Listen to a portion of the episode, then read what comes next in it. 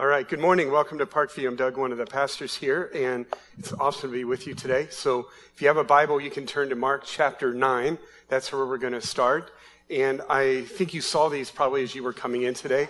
We have some study guides that uh, have been written by Thomas Hoke. Some of you guys may recognize that name. Thomas was raised in Parkview. He's a student at Trinity Seminary now. He interned with us last summer. He has an amazing gift for uh, writing and taking deep theological truths and putting them in, I think, simple language to follow. So I think you'll find this study guide to be really helpful to you. There's a couple studies you can do during the week, but it'll follow our Mark series from now through Easter. So if you want to grab one of those, like five bucks helps offset our costs. If you could do that, that'd be awesome. But I'd love for you to have uh, one of those books. So um, the last couple months or so, I've had the opportunity to uh, just tell my story in a couple different contexts. People wanted, we were, everybody was going around the circle and kind of sharing their life story.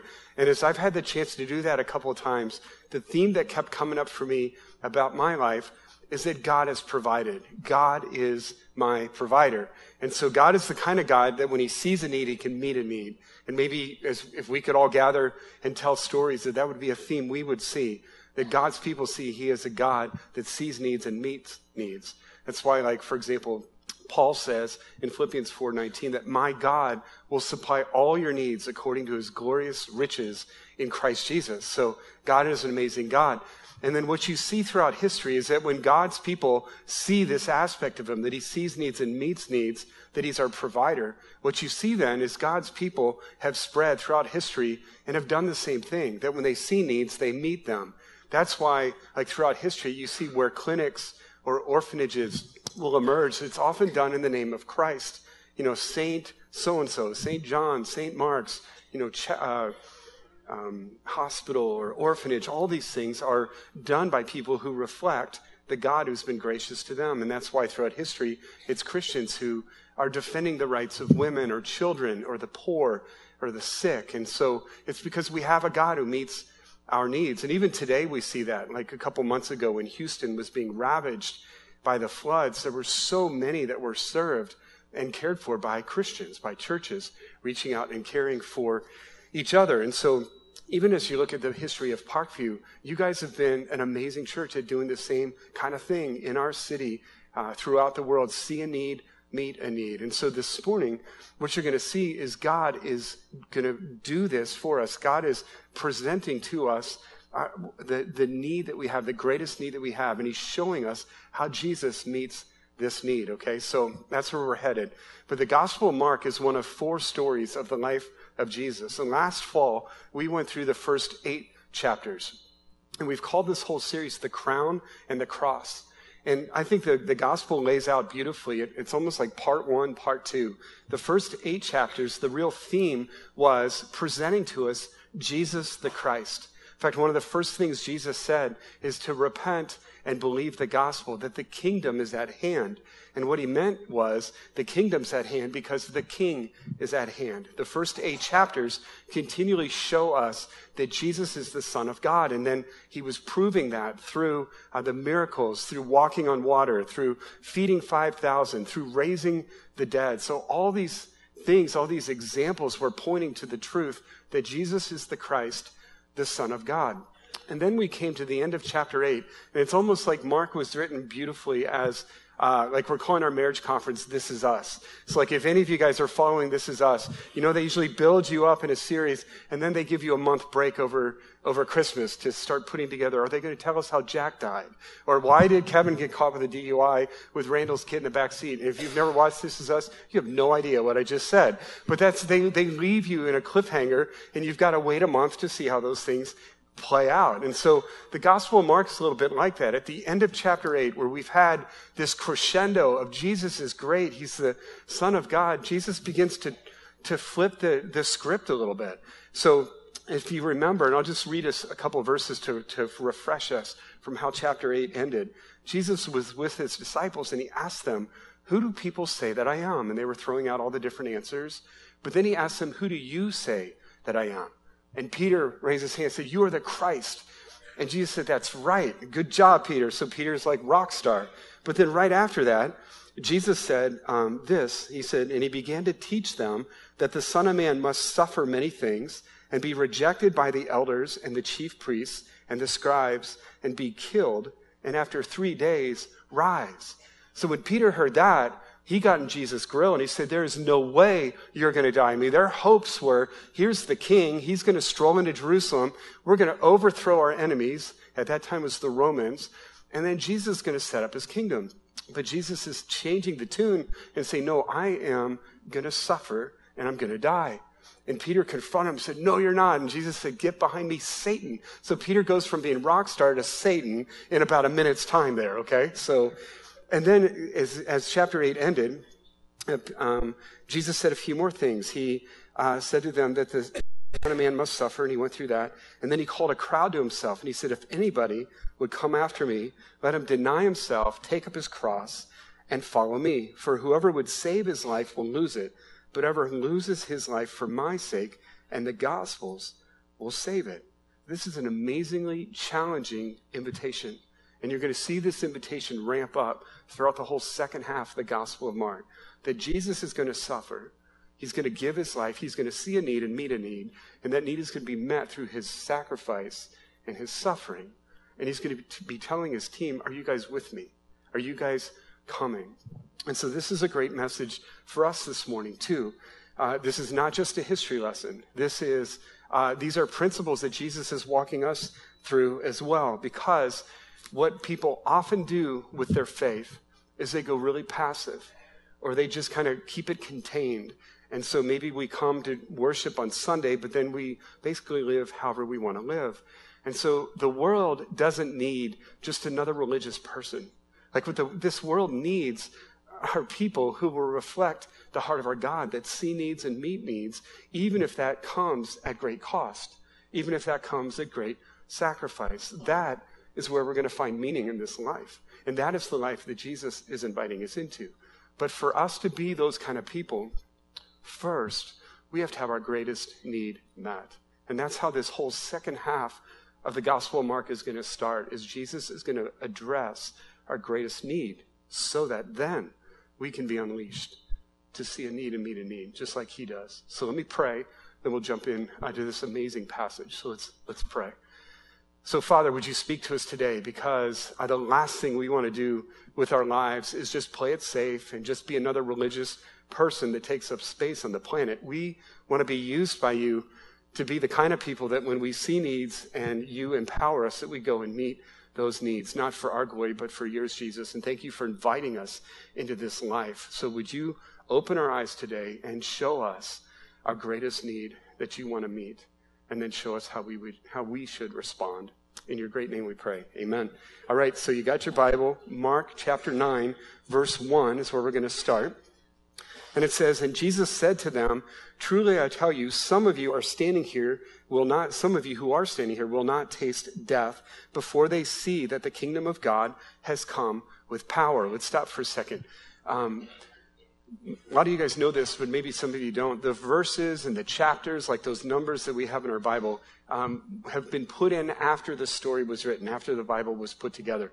This is one of those instances where I might have slipped that verse up into the end of chapter 8, because that this verse happened right at the end of Jesus' meeting with his disciples. So he's changed the tune. He said, I'm going to go suffer. I'm going to be rejected. I'm going to die.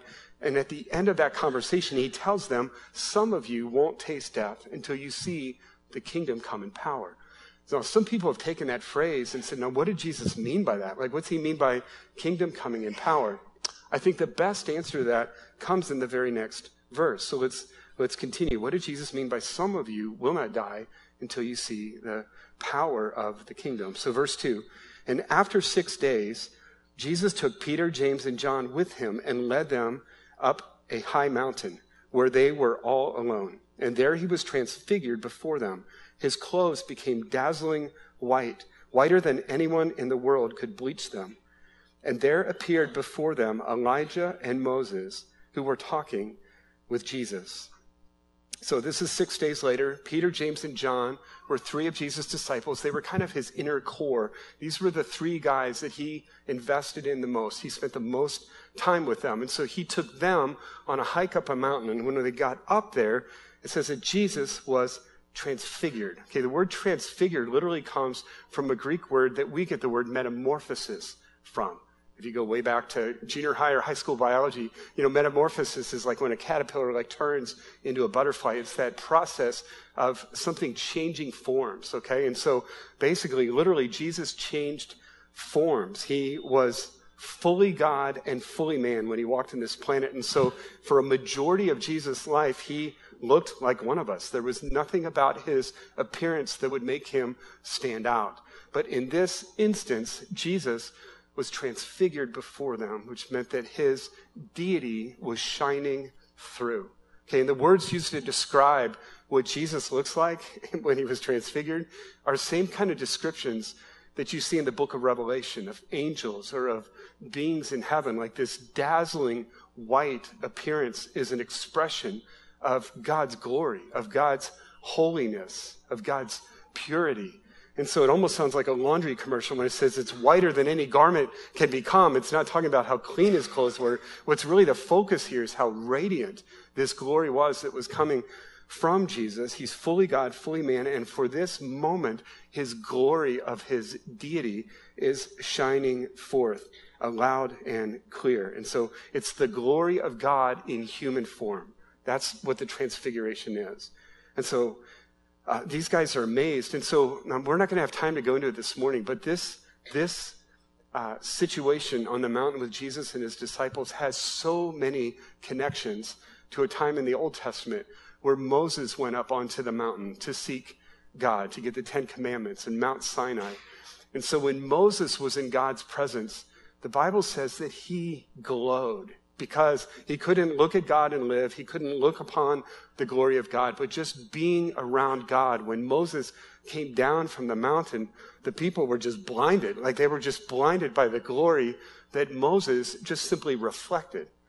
So what's happening with Jesus is distinct in that he's not just reflecting glory, he is radiating glory. Okay, so as bright as Moses was back then, Jesus even more so is radiating the deity of God. And so Hebrews 1 3 says that Jesus is the exact representation of the Father, the radiance of his glory. And so uh, these disciples are amazed, like in the presence of Jesus being transfigured. And so then our boy Peter speaks up. Okay, verse 5. What's Peter going to say in such a moment? So, verse 5 Peter said to Jesus, Rabbi, it is good for us to be here. Let's put up three shelters one for you, one for Moses, and one for Elijah. Because he did not know what to say because they were so frightened. Like Peter, of all moments, of all things, it's good for us to be here. Like Captain Obvious, like right there. Okay, Peter, that's astonishing. How'd you come up with that? Like, absolutely. And you know what else? It gets cold in Iowa sometimes. Like, it's, you're so brilliant, Einstein. Good job, Peter. Like, it is good for us to be here. Really, Peter? What you should have said is, what in the world am I doing here? Like, who am I to even see and be in the presence of the glory of God? You know, Peter had a moment like that earlier with Jesus where he was fishing and not, Peter was a fisherman. He didn't catch anything. And then Jesus said, Why don't you cast your nets on the other side? And the, the haul of fish was so great. Peter was just overwhelmed and he ran to Jesus and fell before him and said, Depart from me, because I'm a sinful man. So Peter had that in him, but in this moment, he was so amazed. He didn't know what to say, okay? He was so afraid. He was good, it's good for us to be here. And then interrupting Peter's babbling, I don't know what I would have said, so I'm not dissing Peter here, but, but that's what Peter's doing. And by the way, remember that the Gospel of Mark uh, was written by a man named John Mark, but scholars tell us that Mark got his information from Peter. So if it seems like Peter gets thrown under the bus, under the bus a lot in this gospel, it's Peter kind of doing it to himself. Yeah, Mark, when you talk about that transfiguration, man, I was a fool. Man, I just said it's good for us to be here. So that's coming straight from Peter. It's kind of cool background.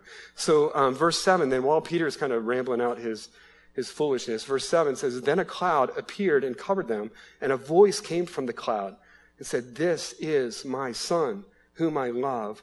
Listen to him." And suddenly when they looked around, they no longer saw anyone with them except Jesus. And they were coming down the mountain. And Jesus gave them orders not to tell anyone what they had seen until the Son of Man had risen from the dead. And they kept the matter to themselves, discussing what rising from the dead meant. So, um, what God is doing for, what Jesus is doing here for his disciples, is he's meeting their greatest need, in that he is showing them who he really is. And the Father is on top of this, just making sure they understand this is my Son who I love. Listen to him. It's, it's really cool when you break down those three statements from God the Father to God the Son. This is the second time that God the Father has verbally affirmed his Son uh, while his, during his time on the earth, during the time in his ministry. Early in Mark chapter 1, when Jesus was baptized, the Father encouraged his Son with similar statements. And so it's really interesting to, for us to see within the Trinity, God the Father, God the Son, God the Holy Spirit, to see how the Trinity works and that one of their ways they express love to each other is to affirm each other and to declare love for each other. Isn't that isn't that cool? I think sometimes we can just kind of push Jesus aside and say, well, he's different. He was God. He didn't need to hear stuff like that. But I think this was incredibly empowering and encouraging to Jesus to hear God the Father say those three things. Some of you people, some of you folks may have heard of a, a man named Robert Lewis. He's done a lot of writing on um, manhood and on being a good dad and on raising sons, especially. He wrote a book called Raising a Modern Day Knight. And when he looks at these words that God the Father said to God the Son, he says that these are three powerful messages that every son needs to hear from a dad that I love you, I'm proud of you, and you are good at, you know, fill in the blank. Because that's what God the Father was doing here for his son. You're my son, whom I love. I'm pleased with you. And he's telling everybody, listen to him because he's good. So just think about that, dads. Like, how are you empowering and encouraging your sons? But you see God the Father encourage his son in those ways. But what's interesting in this whole situation is that I think it's, it's also not just meant to encourage Jesus, but it's also meant to encourage Peter, James, and John. Who really is Jesus? Okay, you're going to need to see who Jesus is. If you want to fire up some followers of Jesus, you're going to need to let them see who he really is. Because if they're going to follow Jesus, it's going to get hard. There's going to be times of suffering. There's going to be times where it looks like Jesus is losing. What? Jesus is arrested? What? Jesus is hanging on a cross?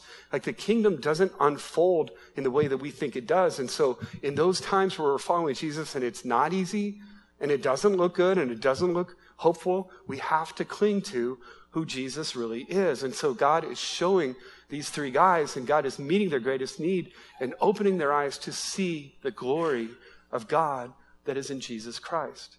And it's not just his power and his holiness he wants them to see, he also wants them to see his grace. We have to jump to Matthew's version of this transfiguration. Matthew gives us a detail that Mark didn't give us. And so if you look at, at Matthew chapter 17, it says that when the disciples heard, you know, the words that came from God the Father, they fell on their faces and they were terrified. So it's not just, it's good for us to be here. Like they're just, now they're on their faces. They are terrified because they realize now they're in the presence of God, in the holiness of God. And then verse 7, but Jesus came and touched them, saying, Rise and have no fear.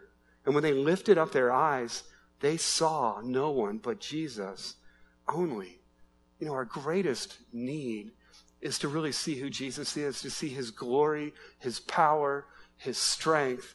And our immediate response to that is it, it should be like, who am I? Like, I do not belong in a relationship. I do not deserve access to such a God. And so our response initially would be just like Peter, James, and John fall on our faces with fear.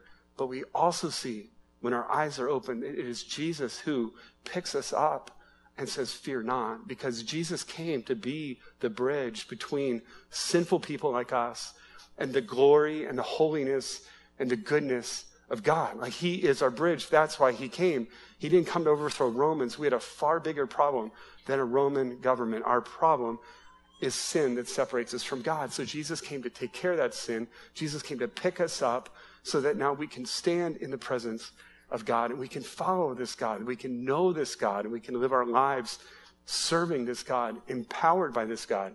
He sees our need, meets our needs, so that when we see needs, we can step in and meet them as well. And so if you're new to Parkview or new to all this stuff this morning, you your whole your whole journey here, you just join us in the journey that it's not about how good we are or that we've achieved or look at what we've accomplished. Like we bring nothing into this relationship with God. He's the one that is glorious. He's the one that is strong. And it's Jesus who came to rescue us from our sins so that we can know God. And so if that's new to you, just please don't come to church as a way to get closer to God uh, or to try to do more to get closer to God. It's all been done for you through Jesus. Okay? And so God wanted to fire up his leaders. He knew there would be hard days. He wanted to see who Jesus is. And it's really interesting. If you look, um, this would be several years after this. If you follow the script then for John and for Peter, that they lived with Jesus, they saw Jesus die, they saw Jesus rise again from the dead, they saw Jesus ascend into heaven, and then Jesus sent his Holy Spirit to Peter and John. And they saw God do amazing things through them. God saw needs and met needs. But it also came at a cost. These guys suffered, they sacrificed. It was hard for them. But at the end of both of their journeys, listen to what John said. Both of them, both Peter and John, point back to this experience on the mountain, how that propelled them to trust and follow Jesus. So John 1:14, John says that the word, talking about Jesus, became flesh and he lived among us and we have seen his glory, the glory of the one and only who came from the Father, full of grace and truth. And Peter talks about this situation in his letter, Second Peter, uh, chapter 1, verse 16. Peter's writing to Christians who are in the midst of suffering and persecution because of their faith. And Peter's telling them, guys, this is totally worth it. And what he references back to is his time on the mountain with Jesus. Look what he says. He says, For we did not follow cleverly devised myths when we made known to you the power and coming of our Lord Jesus Christ. He said, We didn't make this up. He said, But we were eyewitnesses of his majesty. For when he received honor and glory from God the Father, and the voice was borne by him, by the majestic glory, this is my beloved Son, with whom I'm well pleased. We ourselves heard this very voice born from heaven, for we were with him on the holy mountain. Both Peter and John look back to that as saying, that's where we knew, that's where we saw that we're not just following this man, Jesus, we're following the God man, Jesus Christ. And so, guys, um, our greatest need to be faithful followers of Jesus, to be the kind of people that see needs and meet needs, will be we've got to see Jesus clearly. We've got to see who he is. And then, if I could take that a step further, one of our roles in each other's lives is to help each other see Jesus clearly. So, if you were here last week, we talked about worship. Like, why do, when Christians gather, why do we worship? Why do Christians around the world today are preaching and singing? preaching and singing. That, that one reason we gather together and sing out is that we're reminding each other of how glorious Jesus is, how awesome he is. Okay, so keep singing out. You're doing good at that, okay? But remember, you're not just singing for you, and it's not just about you and your voice, but you're proclaiming truths about Jesus to fire each other up, okay? But then, secondly, there's something we want to keep getting better at as a church, and we're doing it through our community groups, and you're going to be hearing these kind of themes throughout 2018. But we'd love to equip ourselves as a church to speak truth into each other's lives. So that if, if I were to come up to you and, and share that I'm really struggling with this or having a hard time with this, that you would be able to point me to some truths about Jesus that will help me battle that discouragement or that doubt or that sin in my life. And so let me share with you there was a guy named Tim Chester that wrote a book called You Can Change. And he talks about the four G's. Some of you have heard this before, but, but this is kind of driving home a, a way that we can apply what we see happening at the transfiguration. Okay, so the four G's are these four statements Jesus is glorious, so we don't have to fear others. Like Jesus is the glorious one, so why are we more concerned about what other people think in our lives? Jesus is glorious, so we don't have to fear what others think. Jesus is great, so I don't have to be in control if I'm afraid of the future, if I'm worrying about things, I'm trying to take over Jesus' job. Jesus is great and he's in control, so I don't have to worry. Okay, Jesus is great. Uh, Jesus is gracious, so I don't have to prove myself. Like he's already accepted me. While I was a sinner, Jesus died for me. So I'm accepted by Jesus. He's gracious. I don't have to prove myself. And Jesus is good. So I don't have to look elsewhere to be satisfied. I don't have to look to pornography. I don't have to look to acquiring more and more stuff. I don't have to look to achievement or trying to impress you because all that I need is found in Christ. And guys, just imagine if, you know, something, a tool like the four G's can just keep pointing us back to who Jesus is and his glory and his goodness and his greatness and how those things unleash us to really live for him. So, you know, there's another great example that just happened in our culture last week about Jesus being more glorious than anything else on this planet. So if you're a, not a football fan, you just need about a minute timeout. You can check your phone or whatever, but let's talk football for a little bit. So last Sunday, there was an absolutely amazing ending to a playoff game. And I don't know if we have Viking fans in the house, but they're calling it, yeah, there we go. So they're calling it the Minneapolis Miracle. So with like 10, 15 seconds left, a third string quarterback, 61 yards away from the end zone, they had to score to win. It's the first walk-off touchdown to win a playoff game in NFL history. So you're going to see a clip of that, and then you're going to see the interview after the game with this third string quarterback named Case Keenum. Do your best. The audio is not the greatest, but here's an example of a guy finding more glory in Christ than in one of the most spectacular sporting achievements you'll ever see. Okay, so let's watch. Keenum's going to try to work the ball on the boundary. Steps into it. Pass is caught. Diggs! Sideline! Touchdown! Unbelievable! Vikings win it! And Case Keenum has just taken the Minnesota Vikings to the NFC Championship game. Yeah, I mean, I, I, don't even know right now. I, I can't, I have no words. You, you asked me about this moment.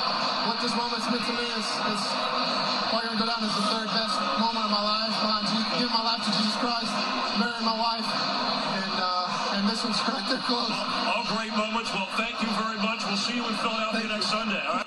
So he may not have been able to hear him, but they asked, like, is this the greatest moment in your life? He said, it's actually third greatest. Like, on the spot to just roll this out. And he said, my greatest was when I met my Lord and Savior, Jesus Christ. Then he fortunately had the wherewithal to say, and the day I got married was next. and, then, and, then, he said, the game. He must not have kids yet, because I would have slipped that in maybe to number three, but maybe he doesn't have kids yet. But, but isn't that cool that just a no-brainer response is like as amazing it is to have 80,000 people singing your praises the Minneapolis miracle, and you got to be involved in that, but still, you are so grounded and so realizing that eternally what far outweighs this moment of glory is the glory of knowing my Lord and Savior, Jesus Christ. Guys, this isn't just history we're talking about. Like, this is today that God would love to open our eyes and show us who it is that is truly glorious so that we, our need, our deepest need could be met. A need for something to be in awe of, something to, to satisfy us, something to pursue in our lives.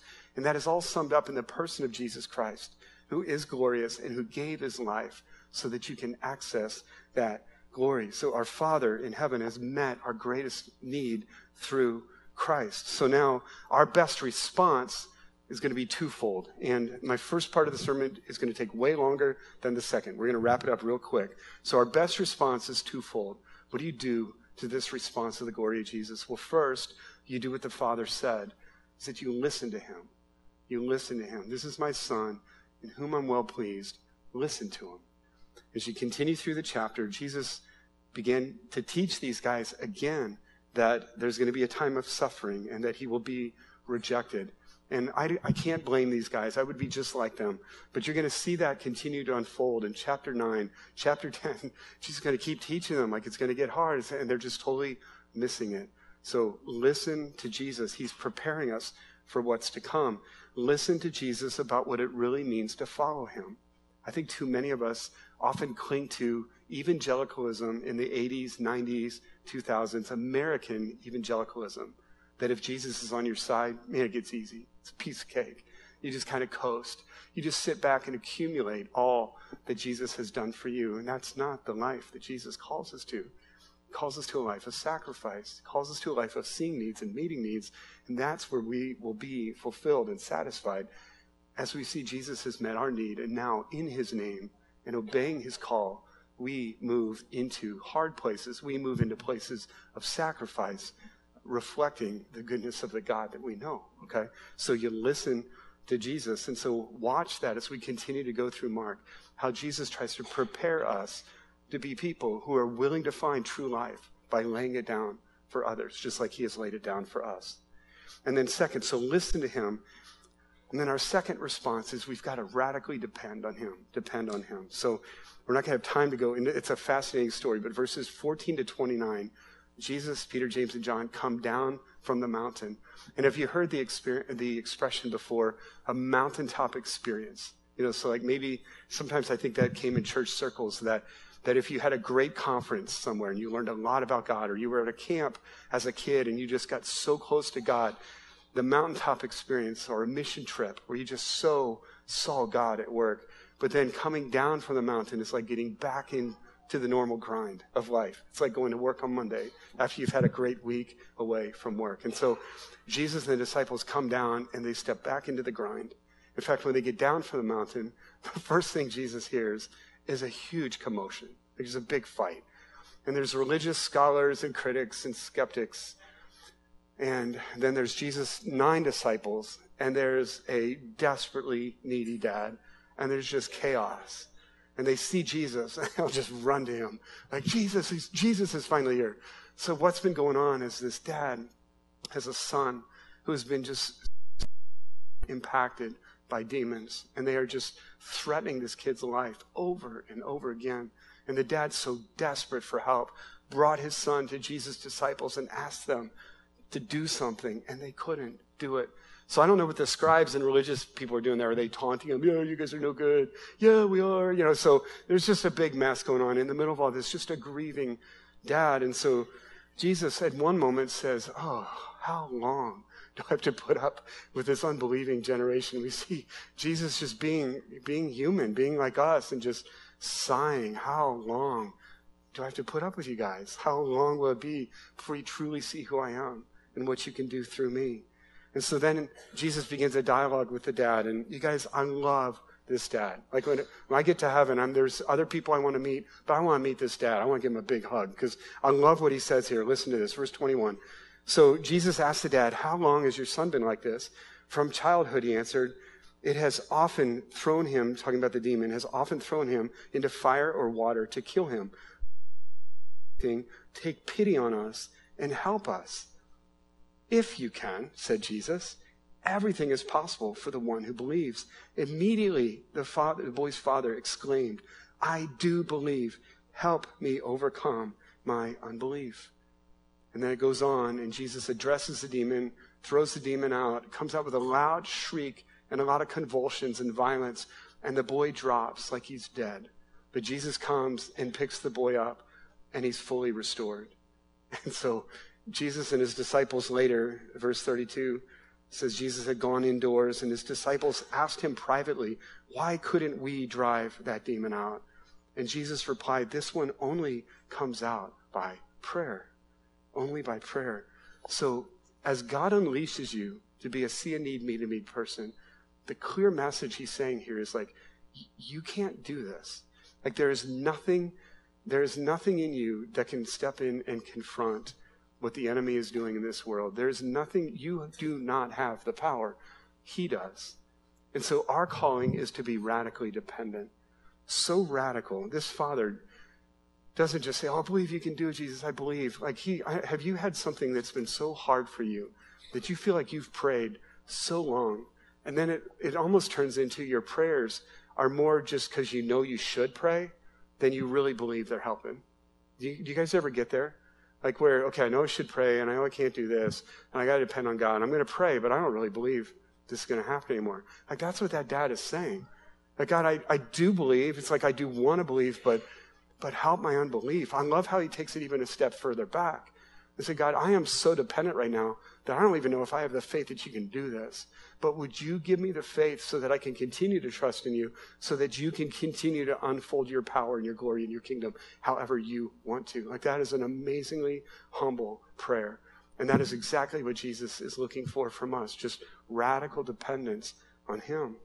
I love how we as a church have started this year that if you've been part of the 21 days of prayer, you've been getting those emails, been getting a lot of feedback from people like how helpful that's been to start a day with a prompt to pray. Like, I am so excited to see what God is going to do in this year forward because we have laid before 2018 21 days of hundreds and hundreds of prayer. We are doing exactly what Jesus is calling us to do. We're depending on Him. We're not flying into this year like, oh, we've done this before. Let's, let's just do it again. Like, no, no, no. Jesus, we have no idea the challenges coming at us this year. Jesus, we have no idea the needs you're going to put before us. We have no idea the stories that will be told about 2018. But what we do know is that you are with us. You are the glorious God. You are great. You are glorious. You are good and you are gracious. And we're going to move forward into this year, not on our, on our power, not with our schemes or our plans or our experience, but we're moving forward with you. And so, and that's my encouragement to you because 2018 for you might be like right now, the challenges are just right here. Like they're, they're your own challenges, like an addiction, like fighting for joy, like fighting for for purpose or for happiness. Like your, your battle might just be right here. And so the challenge there, the invitation to you is to really see who Jesus is and keep crying out in dependence on him. And then as God continues to meet your need, and may he do this for us and our church, that our eyes would be open then to see the needs around us. Guys, it is so cool to think in advance. Like this time next year, how many people will encounter uh, Jesus Christ and see him for who he really is because uh, so many of you were courageous and just stepped out and served and met a need. Like, I always like to think that at the start of the year, like, um, who was it that this time last year I didn't even know who they were? And usually, if you think about that, there's just a lot of names that come to mind. Like, I, I didn't even know who these people were this time last year. But God brought me across their path. They came to us. They came looking for something. Now, these people are awesome. Like it's great to see him. Isn't that cool to think about 2018? Who is it that you don't even know right now? That God has a plan for you to step in and meet their needs through what God has done for you through Jesus. So whatever, and some of those are going to be really hard situations. Some of them will cost you. Some of them will require sacrifice, time, energy, money. Um, but what Jesus is saying is like, go for it. Like that's what that's what you're here to do. See who I am, and then step into this year ready to go. But don't step in in your own power. Step in with my power and watch me work. So let's pray to wrap this up. And uh, let me just give you a chance to pray. And I just want to just recap those four G's. So, which whatever one of those you need to cling to personally this morning, that God is, that Jesus is glorious, so you don't have to fear others. That Jesus is great, so you don't have to be in control.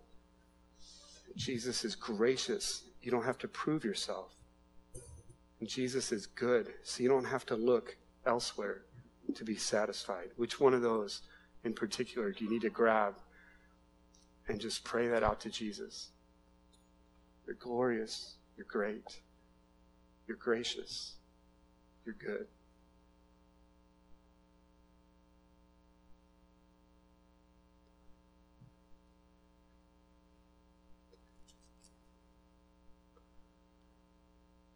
Lord, we don't know what's coming in this year ahead, but we know at the end of this year, we'll be able to look back and say, God provided. God was good. And Jesus, you are the one who will be the deliverer of that goodness and of that provision. So open our eyes to see who you truly are. May we step into this year individually, as families, and as a church to be those people that see and meet needs through you, Jesus, and for your glory, not ours. We love you. Thank you. In your great name we pray. Amen.